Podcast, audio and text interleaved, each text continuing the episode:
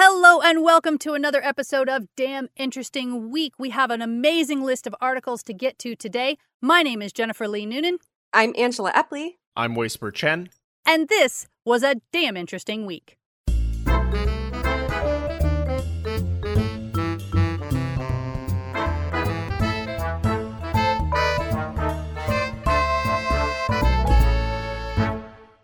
So let's get started with our first link.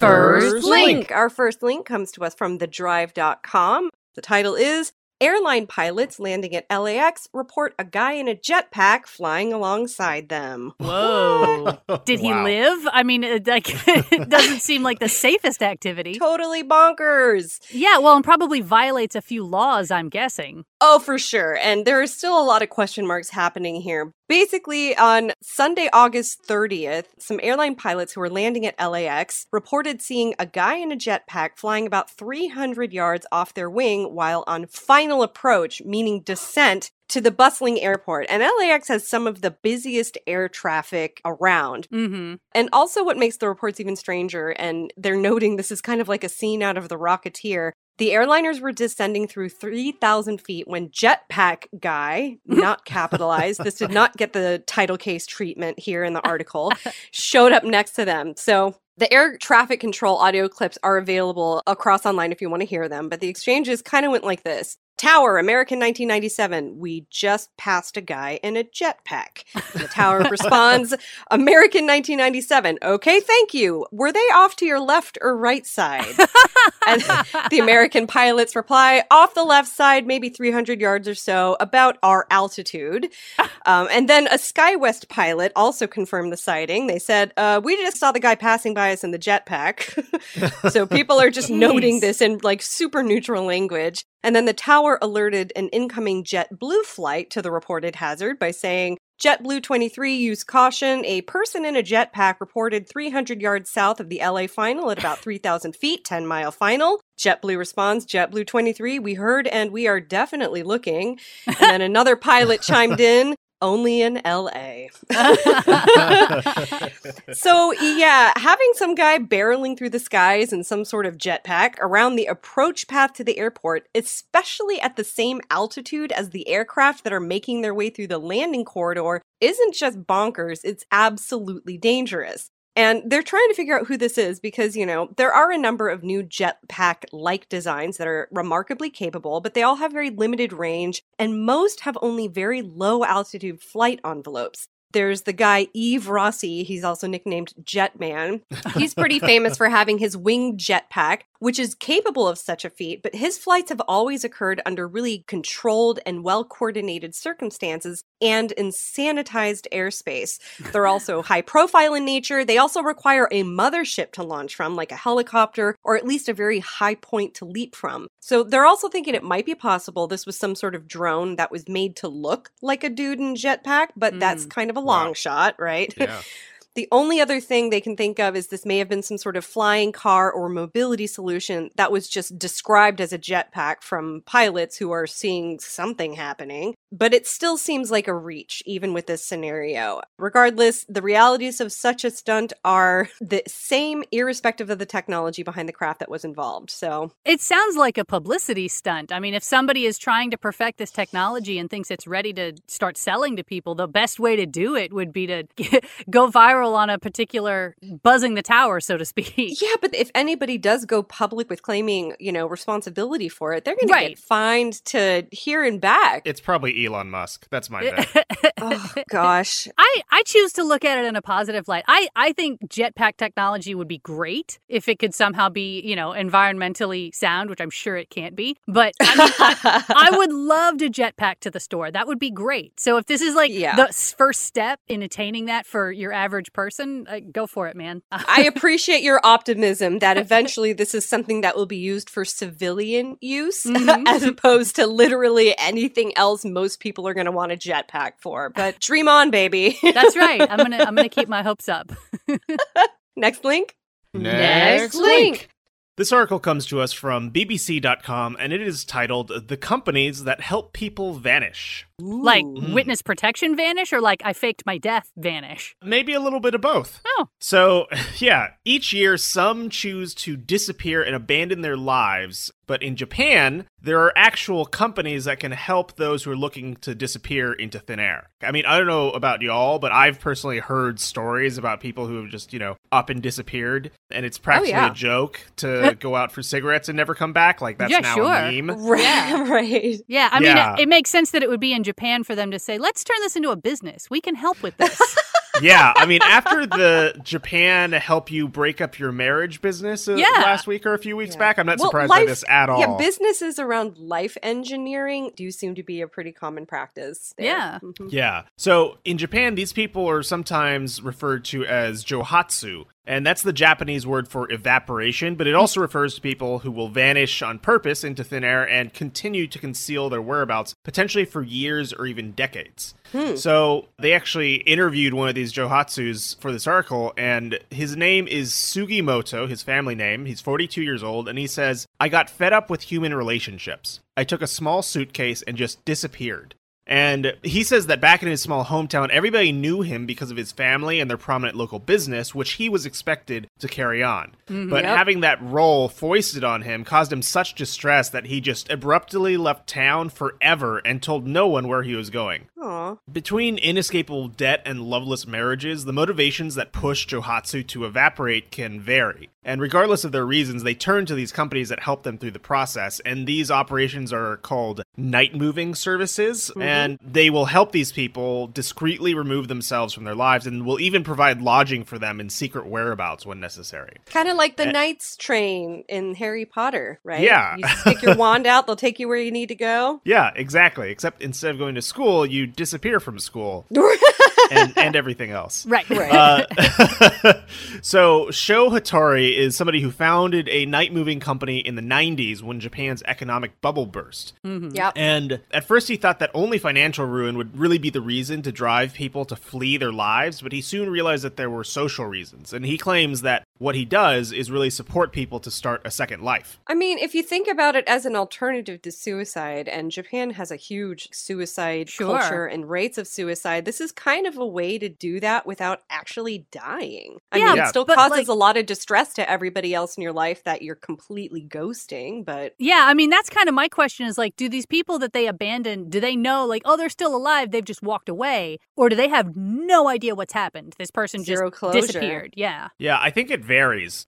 In Japan, apparently privacy is fiercely protected. Missing people can freely withdraw money from ATMs without being flagged, and their family members can't even access security videos that might have captured their loved one on the run. Police will not intervene unless there's another reason, like a crime or an accident. So all the family can really do is pay a lot for a private detective or just wait. That's it. Mhm. It's interesting. So, like a missing persons case just isn't even a thing unless you've got some evidence that there was a, a murder or you know robbery Foul or play. something. Yeah. Yeah, exactly. But now the article gets into what the loved one's experience is like. So, a woman who remained anonymous and whose 22 year old son went missing and hasn't contacted her since said that she was, well, shocked. And he had failed after quitting his job twice. He must have felt miserable with his failure. So she drove to where he was living, searched the premises, and then waited in the car for days to see if he Ooh. showed up, and he Huh. just never did. I, I can kind of see why maybe he wanted to get away. Like,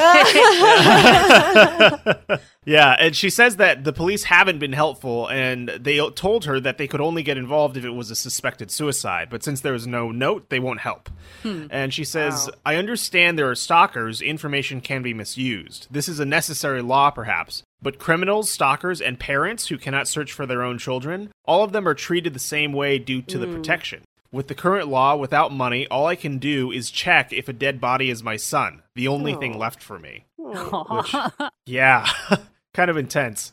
So, for the Johatsu themselves, these feelings of regret and sadness stick with many of them long after they leave their lives behind. So Sugimoto, the businessman who left his wife and kids in that small town, tells us that I constantly have a feeling that I've done something wrong. I haven't seen my children in a year. I told them I'm on a business trip. and he says that's his only regret, which was leaving them. Uh, yeah, I mean, it should be. yeah. Like the regret. He's currently staying in a home tucked away in a residential district of Tokyo, and the night moving company that's housing him is run by a woman called Saita, who's also going by her family name only to preserve anonymity. So she was actually a Johatsu herself who went missing 17 years ago, and she disappeared after being in a physically abusive relationship. Mm-hmm. And she describes it as being a missing person even now. She says she has various types of clients. There are people who run away from serious domestic violence or ego and self interest, and she just doesn't judge. She never says your case isn't serious enough. Everybody has individual struggles. Hmm. and presumably money. I mean, that's, they're Yeah. paying her for the service. Yeah, Right. that's got to be. I mean, I imagine uplifting your entire life and disappearing is probably a pretty expensive procedure overall. Yeah. Sure. I mean, I'm I'm still trying to imagine like so you you go and you run away and you start a new life, but are you getting a job under a new name? I mean, I guess it's easier in Japan to secure yourself a new identity, but it feels like it would be pretty hard here. Right. It almost makes it sound like when you kind of go underground with this service, you stay underground Mhm. and just try to keep a low profile as opposed to starting over and maybe redoing what you did. But maybe Mhm. that's the point, right? Yeah, nowhere here. I feel like the article would have mentioned if they did something really spicy, like, you know, engineering new identities and social security Mhm, cards or mhm. whatever the equivalent is in Japan and stuff like that. But they don't. So I think this is really just people disappearing from their lives and trying to stay hidden. Mhm. Yeah. So for people like Sugimoto, these companies help him address those struggles of his own, but even though he managed to disappear, it doesn't mean that the traces of his old life don't linger. And he says, "Only my first son knows the truth. He's 13 years old." He says, "The words I can't forget are what dad decided is dad's life and I can't change it." Oh, And- That's pretty mature sounds- for a 13 year old. Yeah, and and he ends the article by saying, "It sounds more mature than me, doesn't it?" Yeah, Oh. it kind of does. Yeah. Oh. So at least, you know, these are clearly difficult situations for Yeah. everybody involved, but at least there's some level of self awareness, which is nice, Yeah. I guess. I mean, I Definitely kind of interesting for us. I kind of feel like putting your name in a news article about it blows your cover. Like, Yeah. everybody knows where he is now, or at least knows that he's still alive and out there. Maybe that's what he wanted. Maybe this is the beginning of him reaching out to reestablish oh, contact. Oh, yeah. Yeah, that's a great point. It must be hard to market these kinds of services too. So that might be part of this is just like a press release in a way. Well, and I'm Yeah. sure they get harassed by people. Like if somebody in your life just up and disappears, the first place you're going to go is these night moving companies where you're like, okay, I'm going to pound on your door until you tell me where he went. Yeah, they I imagine they have to have some pretty serious security or Mhm. obfuscation. There's a lot going on here. Right. worth worth a deep Google dive. That's right. Yeah. As in most things with Japan, there's a lot going Yeah. on. Absolutely. fair. Next link. Next link. All right. Well, this one comes from Atlas Obscura. It's a little bit of a, a mystery with a resolution. It's called The Mystery of the Missing Portrait of Robert Hooke. So, Robert Hooke was a 17th century scientist. He was a contemporary of Isaac Newton. He discovered the cell, among other things. That's sort of his big thing. But he Hmm. did a whole bunch of stuff in mathematics and he was an accomplished artist, etc. But the, so the weird thing about Robert Hooke is there are no contemporary portraits of him. We don't have any pictures of him. And that's weird because First of all, he was fairly famous, and Mhm. especially when a particular discovery was published back in the 1600s, a portrait always accompanied it. So there would be like a Mhm. picture of the telescope that you invented and then a picture of you, and that was just a standard practice. But Mhm. 1665's Micrographia, which was the first scientific bestseller, according to this article, it includes only his sketching of cork cells, not him. Hmm. And Huh. it, it just seems really bizarre because, moreover, he was a founding member, a fellow, a curator, and a secretary of the Royal Society of London, which effectively guarantees that he sat for a portrait at some point. Like, this was, it's like Hmm. you get your headshots when you go out to LA or whatever. It's just a thing. You get a portrait done if you're part of the Royal Society. So, the guy who wrote this article, Larry Griffin, was like, I'm sure there's a portrait out there. We just have to find it. So, he started kind of backwards. He started with who would be the most likely painter of Hooke's portrait, and he decided it was Mary Beale, who was a well known portraitist at the time, who did several other members of the Royal Society, and she was known to be an associate of Hooke. And sure enough, he started Googling and he found a painting by Mary Beale that's called simply Portrait of a Mathematician. Hmm. So, you know, it's a picture. We don't know if it's him. It does physically resemble him to the best of our knowledge. We don't have a lot of physical descriptions of him, but we know he had gray eyes and natural brown hair that had, quote, an excellent moist curl that hung down over his forehead, uh, which I suppose is represented in the picture. He does have curly hair. He is not wearing a wig, this person in the portrait, meaning he's not nobility, which most high ranking scientists were, but Hooke was not. Hmm. So that kind of narrows down the Venn diagram Yeah. of who this could be. Also, Hooke was known to have a severe spinal curvature. He was kind of a hunchback. And in this painting, it's not really shown, but he has this big kind of floofy cape hiding his back. So theoretically, the person in the Mm. painting could have had that and was just sort of, you know, hiding it for vanity reasons. But more Mhm. important than the physical attributes of the guy are the other items in the picture. So, official portraits at that time were usually painted with specific items to kind of indicate their unique accomplishments in science. Oh, that's cool. So, the guy is off to his left, he's pointing at a mathematical proof with a little compass. And Griffin actually zoomed in and compared it to a bunch of actual published proofs. And he says that the sketchy lines in the portrait match exactly with an unpublished 1685 manuscript by Hooke in which he geometrically proved that a constant central force produces an elliptical orbit. And the elliptical aspect also matches with the compass because you're drawing these curves. Then, Ooh. also to the man's left is an orrery, which is a 3D model of the solar system. You know, one of these things where like the planets can spin independently and you've got the rings Right. around. And Beale actually painted this picture decades before the first official orrery was built by a man named Thomas Tompion, and Hooke worked for Tompion. So, of all the people who would have a prototype before this thing was sort of officially released, Hooke would be one of the few. And he almost certainly helped Tompion design and work on it as well. So, it sort of would be counted as one of his accomplishments. A third thing in the picture, there is a big landscape painting behind the man, sort of like a painting within a painting. And the landscape shows the Church of St. Michael in London, which Hooke did an architectural redesign for a few years before this painting was painted. Huh. So it seems pretty clearly. I mean, I, I feel like the guy made a compelling case that this is a portrait Yeah. of Robert Hooke, which is great. That's quite the forensics work too, in terms of tying together like work employment history and the kind of things that he was working on academically to tie in. Like, yeah, yeah. I'm sold. So the big question that remains is why isn't his picture included in all of these publications and things when clearly he had one, it looks like? And Mhm. uh, the answer is apparently Isaac Newton did it. You remember I mentioned he was a contemporary. Oh, Yeah. were they rivals? Was this a nemesis move? Yeah, Hooke and Newton were at odds. Newton was apparently kind of a jerk. I think we've kind of discussed that a little bit before. But uh, they were both working on a lot of the same discoveries. They had a famous tiff where Newton was insisting that light was a particle and Hooke was insisting that it was a wave. And of course, now we know it's both. So uh, they were both right. But specifically, the reason this particular picture might have gotten tossed in the garbage is that in 1684, Hooke claimed that he could prove Kepler's first law, which has to do with ellipses, which would be the unpublished work that he has with him in the portrait. And in Yeah. 1687, three years later, Newton published his proof of it in Principia Mathematica and didn't mention Hooke's contributions at all. Right. So this was sort of like the crisis moment of their falling out. This was the point where they were both like, I will never speak to you again. You're awful. And basically, this portrait would be evidence that Hooke got there first. Right. He's painted with this Mhm. particular paper that he says he did. And Newton's like, no, no, no, I came up with that idea. And then Mhm. Hooke died in 1703, which was the same year that Newton became president of the Royal Society.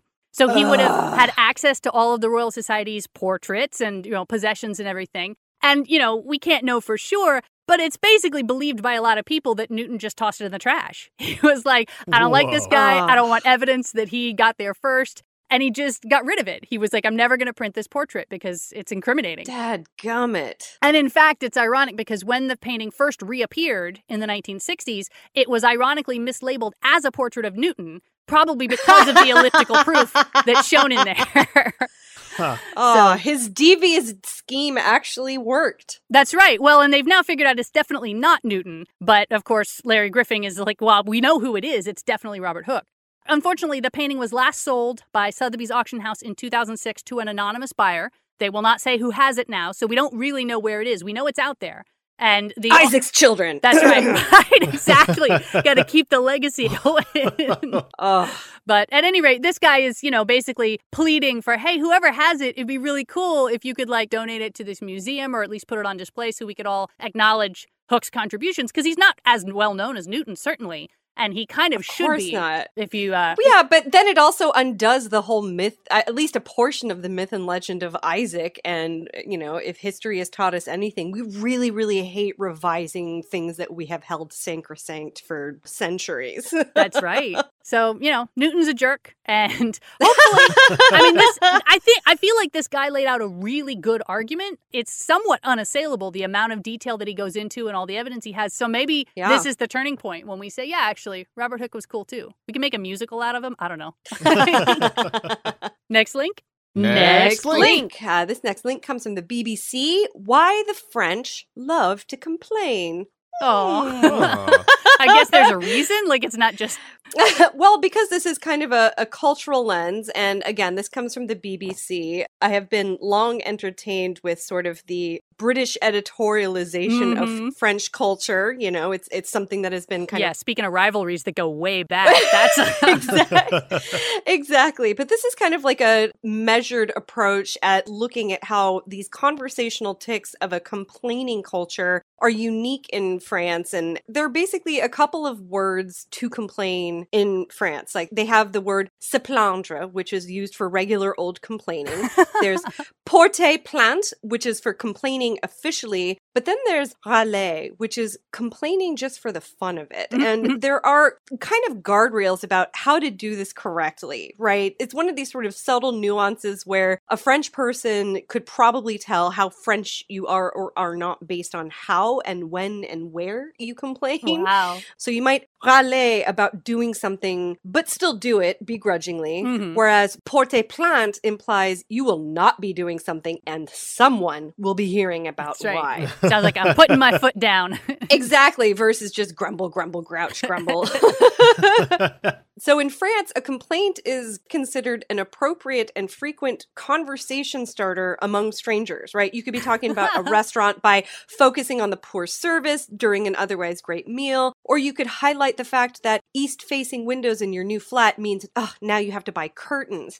But why a Canadian journalist and co-author of The Bonjour Effect, Julie Barlow, explained when you're saying something negative to Americans, it sounds like you're closing the conversation. But in Mhm. France, these kinds of comments are perceived as a way to invite other people's opinions. Uh, North Americans, in particular, are not as comfortable with confrontation or criticism as the French are. So, râler then comes across as something that's more intelligent than being too starry eyed and optimistic about things. In other words, it's sort of a sign, an invitation for an intellectual discourse or duel to kind of flex your smarts. like I've picked out all the problems in this common thing.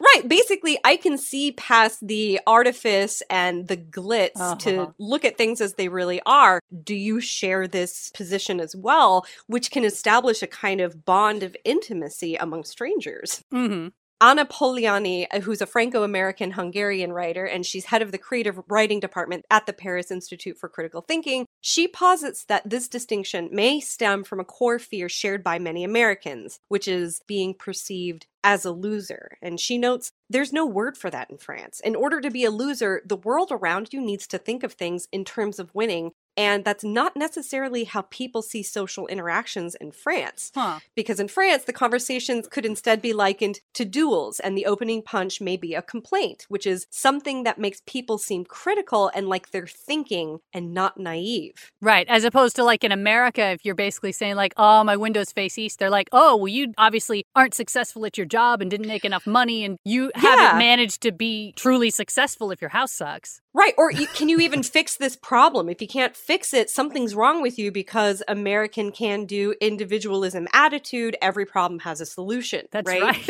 right. And so this uh, head of creative writing, Polonyi, she experienced this firsthand when she moved from France, where she was raised, to Iowa. And she noticed when she moved there, people often kept themselves from negative speech as long as they could, only unleashing a barrage of complaints when it had built up far beyond what they could stand. So it wasn't complaining the way that that the French knew it, it was venting. Mm-hmm. It felt like people aren't giving themselves permission to complain in a way that actually builds intimacy. They were just sort of not doing it until it was impossible not to, which is kind of why we get these like geysers of eruptions. Right, or- but then it makes everybody around you feel bad because we're living in this culture where complaining is negative. It makes me feel bad when I listen to somebody complaining about something. And For so, sure. yeah. And the article also notes that complaining is not always positive, right? If you complain too often, you get caught in a spiral and it can actually rewire your brain to always focus on the negative. But the difference in for French râleurs, and they may avoid this unfortunate side effect in part because they rarely complain about their own lives and rather about external issues. So, Mm. according to a poll on the practice of complaining, 48% of French people surveyed said the thing they complained most was the government. well, that makes So- sense. I can, I can get behind that. exactly. I mean, there's plenty to complain about, right? Right. So, even, you know, in a recent article in Politico, that the French opinion of President Emmanuel Macron's handling of the pandemic was overwhelmingly negative. Mm. But personal issues are really low on the list of things that the French choose to râle about. 23% complain when people don't call them back. 33% complain when they can't find their keys or their phone. And only 12% complain about issues linked to their children, which is like a super personal thing, right? Mhm. And so the takeaway here is that perhaps the French are optimistic and positive about themselves and their lives, but they tend to be really hard on their country. So don't go to a party and praise France because people are going to laugh at you. They're thinking, you know, the fact that the French focus on issues that are not personal and not related to themselves may indeed be healthier. A 2013 study in biological psychiatry found that attempts to regulate negative emotions could be linked with increased risk of cardiovascular disease, Mm. while a 2011 study from UT Austin found that bottling up negative emotions can make people more aggressive. And so the idea here is that, you know, you're not complaining because you actually want to change anything. It's kind of a cultural and conversational tick. And, you know, Americans, we have these conversational ticks like asking how someone is without really caring to know. You know, Right. you're checking out in the grocery store. You don't really care. No. You really want to get into a Don't life story of how unload on me. Yeah. no, not at all. One study conducted at the University of Oklahoma showed that complaining can have a positive impact on connectivity, and research also shows it can be a useful tool for bonding. I mean, we all know trauma bonding is a thing, but maybe it doesn't have to take a trauma to get us to bond. Maybe we just need to complain about things that are beyond our control, let off a little bit of that steam, and get to know someone in the process. Maybe. I don't know. I'm not sure I could get over my inherent, but that's me being non-confrontational. I think I'm I'm exactly what you're describing. I don't want to Yeah. have that negative conversation at all. I want to I want to hear about happy parts. Well, and, and part of what they're pointing out is that for the French, if somebody's complaining, there's some authenticity there, right? Mhm. Because when someone's complaining, they're basically being vulnerable. And in the French, at least, are reassured by that authenticity. Right, right. Which makes sense. You know, I think if you could completely shift your perspective, I could see how it could be good in that perspective. I just don't know that I have the personal strength No. to uh, become. And you may not need to shift it. You may just need to expand your spectrum to allow or account for the possibility that that could be a thing. Right. Just don't let it bottle up. Focus on the external things so that you're not locking yourself into a loop of my life sucks and I can't do anything. But we got plenty to complain about, y'all. That's right. well, and if it means I can't be French, that's okay. I'm all right with that. Like, yeah, you should write for the BBC, perhaps. Yeah, there you go. Next link. Next link. This article comes to us from theconversation.com and it is titled Only 1 in 10 medical treatments are backed by high quality evidence. Oh, dear. That's disconcerting. Yeah. Is this So- global or specific to the US? Because I Uh, I like to rail about our healthcare system all the ding dong day. I believe that this is the US. Okay. Well, I wonder to what degree that's like, okay, we know for sure this medicine is safe, but we're using it off label for this other disease. Like, I don't think it necessarily means this is just absolute nonsense we've pulled out of our butt nine times out of 10. I think it's. It's more, but you're thinking like we have some information and some guidelines that essentially enlist all Americans going to their doctor as being part of a guinea pig trial. yeah, somebody's got to do it. Yeah, so the analysis was published in the Journal of Clinical Epidemiology, so that is based in the US, I believe. What they did is they reviewed 154 Cochrane systematic reviews published between 2015 and 2019. And only 15 of those, 9.9%, had high quality evidence according to the gold standard method, which is called GRADE, hmm. aka grading of recommendations, assessment, development, and evaluation. Hmm. Nice little acronym work there. Yeah. and among these, only two had actual statistically significant results. Using the same system, 37% had moderate, 31% had low, and 22% had very low quality evidence. So that's even worse than 1 in 10, really. Well, So- and it doesn't mean the studies are invalid because finding no correlation is also useful information. It's just a question of are we then using those medications or those treatments even though the evidence said no, it wasn't connected? Right. Yeah, definitely. So the 154 studies were chosen because they were updates of a previous review of 608 systematic reviews conducted in 2016. Hmm. And so that allows us to check whether or not those reviews prior had been updated with new evidence, and they were not. So mm-hmm. in the 2016 study, 13.5% reported that treatments were supported by high quality evidence. So there was actually a trend towards lower quality as more evidence was gathered. Mm-hmm. Oof. Yeah, so there were a few limitations to this meta study. So, first, the sample size may not have been representative, and other studies found that over 40% of medical treatments are likely to be effective. So, mm-hmm. despite the quality of evidence, according to the grade standard, the treatments were still likely to be effective, although they don't put any numbers to what likely means. Mm-hmm. And it's also possible that the gold standard for ranking this evidence is just too strict. Mm-hmm. So many poor quality trials are being published, and the study just reflects that. And because of the pressure to publish or perish to survive in academia, Right. more and more of these studies are being done. And in PubMed alone, which is a database of published medical papers,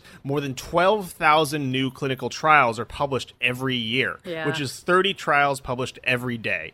So, systematic reviews were designed to synthesize these, but now there's just too many of them. Mm-hmm. So, to solve the problem of too many individual studies, they ramped up a bunch of meta studies, and now they have too many meta studies.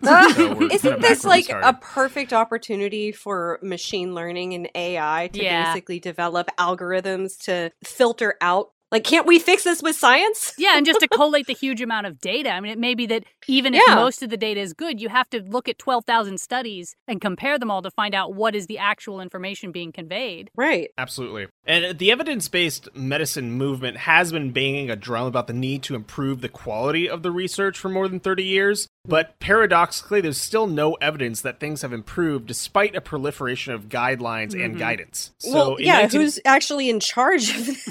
Yeah. It's all well and good to get up there and be like, someone should do something about this. Okay. Yeah. we agree. Yeah, in 1994, Doug Altman, a professor of statistics and medicine at Oxford, pleaded for less but better research. Mm-hmm. And this would have been good, but the opposite has happened. Mm-hmm. So, you know, we could blame grade itself.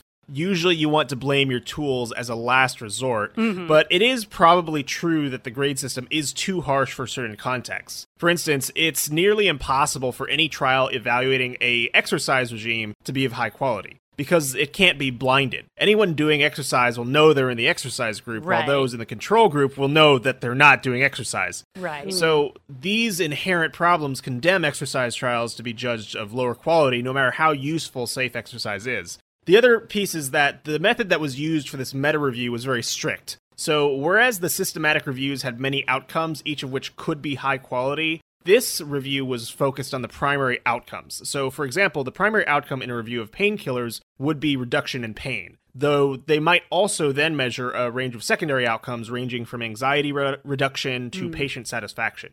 If we look at many outcomes, there's a danger that one of them will be high quality just by chance. So, to mitigate that, this review looked at whether any outcome, even if it wasn't the primary outcome, was high quality. And they found that one in five treatments had high quality evidence for any outcome, mm-hmm. which is still not awesome. But it's more than they expected to find if you're thinking that's not what you're looking for. At least it, you know, it just it goes to show that we don't really know what we're doing. Half the time we put a medicine in and we think it's a heart medicine and it turns out it's Viagra. I Yeah. mean, it's, you know, Yeah. there's side effects we don't know are coming. Mm-hmm. or you're trying to make a tire and you end up with saran wrap, which are maybe the two opposite things. it's not medical science, at least. No. Uh, so ultimately, we need less but better research to address these uncertainties so that we can become more confident that the treatments we actually take work. hmm Yeah. And, you know, I think there's something to be said as well for knowing your own body and just saying, yeah, there's a lot of studies, but they're all aggregate. At the end of the day, if this medication causes this side effect in you, it doesn't matter if it does it for only you. I mean, I don't know. I'm I'm a big proponent of do what's right for your own body, but Mhm. That also probably comes from the fact that I don't like people telling me what to do. So I'm like, no, I've decided what's right, which is not very scientific or rigorous. Yeah. Next link. Next link. All right, well, I have a weird, quirky one here at the end. This is from Spencer Soper at Bloomberg. The title is Amazon drivers are hanging smartphones in trees to get more work. Huh? So there's Huh. a lot there's a lot to unpack there. And basically it all comes down to the gig economy, right? We have these delivery mechanisms now where a gig driver will get a notification on their phone saying, "Hey, we've got a delivery in your area. Do you want to accept it?" Yes, you go, you pick up the package, you go drop it off. But because of COVID-19, there's a big influx in people trying to be delivery drivers because there's been a lot of loss of business faced by Uber and Lyft drivers. You're not taking mm-hmm. people anymore, so now there's a flood of people all trying to take these relatively limited number of food deliveries and grocery deliveries and things like that.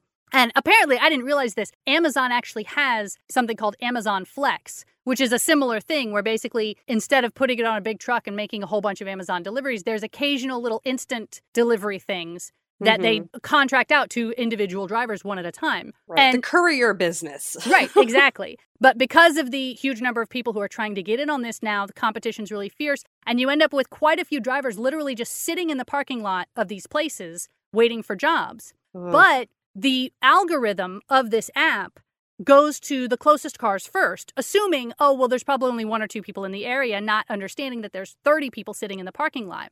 And cell towers these days can determine your location to within 20 feet, which means being at the front of the parking lot is closer than being at the back. And Mhm. being on the tree on the sidewalk is closer than both. Oh And my so, gosh. what these drivers have figured out to do is they take a phone, they hang it in the tree right next to the building, they sync their own phone to it, and then they can park wherever they want. They can be a couple of blocks away, it doesn't matter because their phone is gonna get the ping first. They can accept it and they can basically siphon off all of the gigs before anybody who's sitting a little further back in the parking lot can get to it. Ugh. Wow. And it is, I mean, it's gaming the system and it looks really funny. There's a great picture in the article of literal smartphones hanging in trees outside of a Whole Foods somewhere. It's so wacky. This is like the ultimate fusion of like futuristic, high tech, and then complete backwards dissolution of Dystopian. This is cyberpunk. Yeah. we are It in is. cyberpunk. yeah, Totally. absolutely. And of course, there's many drivers who are upset by this con, basically. Uh huh. The driver who reported this behavior to Amazon says there's actually a middleman running most of the phones in most of these schemes. And that middleman is using a second app to then dispatch the calls they get to a set of drivers who have paid to be in on the scheme. So they're kind of running their own secondary little business in there. And in fact, the one of the reasons they use multiple phones is to catch more routes, right? Because they're able to get two or three pings right in a row. But it's also to hide the behavior from Amazon because they Oh would my notice gosh. if everything was going to one phone, right? They would Right. obviously like we sent you out 15 minutes ago. How can you possibly be back? They said in some cases as well, drivers join this scheme because they don't qualify to become a driver on their own. They maybe don't have a valid driver's license or they're not legally able to work. This is trickle down desperation. Yeah, it, it totally is. Absolutely. And in fact, an anonymous source who is supposedly very aware of what's going on in this scheme reported that the middleman takes the route at $18 an hour, which is their standard rate, but then pays these unauthorized drivers only $10 an hour to complete it. So they're oh basically Oh just skimming off 40% of the profits right off the top for doing nothing but sitting there and rerouting the gigs that Amazon has already routed to somebody. The source who raised this complaint claims Amazon knows about it but does nothing. He says he's emailed them. He said, Look, you got to put a stop to this. It's not fair. It's not reasonable. And Amazon responded to that email saying they're going to investigate it, but they're going to be unable to divulge the outcome of their inquiry. So it was just a mm. giant screw you. They're not going to do anything about it. Well, they also might be doing this as a way to kind of evaluate where to plug the leaks in this trickle down desperation so that be. they can remain being that middleman since their whole business model is basically what are they doing? Okay, we're going to do that and we're going to do it leaner. At the end. Right. Well, if, if they've now figured out that they can pay some drivers $10 an hour, I'm sure they would like to know that Yeah. information too. Keep the eight dollars for themselves. Keep it at Amazon. yeah. At first, I thought you were going in an optimistic direction, Angie, and I was surprised, but then you brought it home. Right, right, right. Uh, She's not saying anything nice about Jeff Bezos. Yeah. well, not in this example, because I mean, this is just something that I think we're seeing at an alarming and escalating rate. And Sure. it's something that we should be genuinely worried about. yeah, that's that's a fair point. I'm just ralluring, guys. That's right. We should all be complaining in French. Mhm. That's the, if we can't complain in English, it doesn't count. All right. Well, that is all we have time for today. We're glad you've joined us. There are, of course, many articles we didn't have time to get to. Some of those articles include Can life exist around a black hole? The radical plan to save the fastest sinking city in the world. And engineers have figured out how to make interactive paper. So, all that, plus all the articles we talked about today, plus lots more, can be found at damninteresting.com. If you would like to support us and help us keep our humble little podcast on the air, you can go to patreon.com slash damninterestingweek. In the meantime, my name is Jennifer Lee Noonan, I'm Angela Epley. I'm Waysper Chen. and we hope you have a damn interesting week. Bye bye.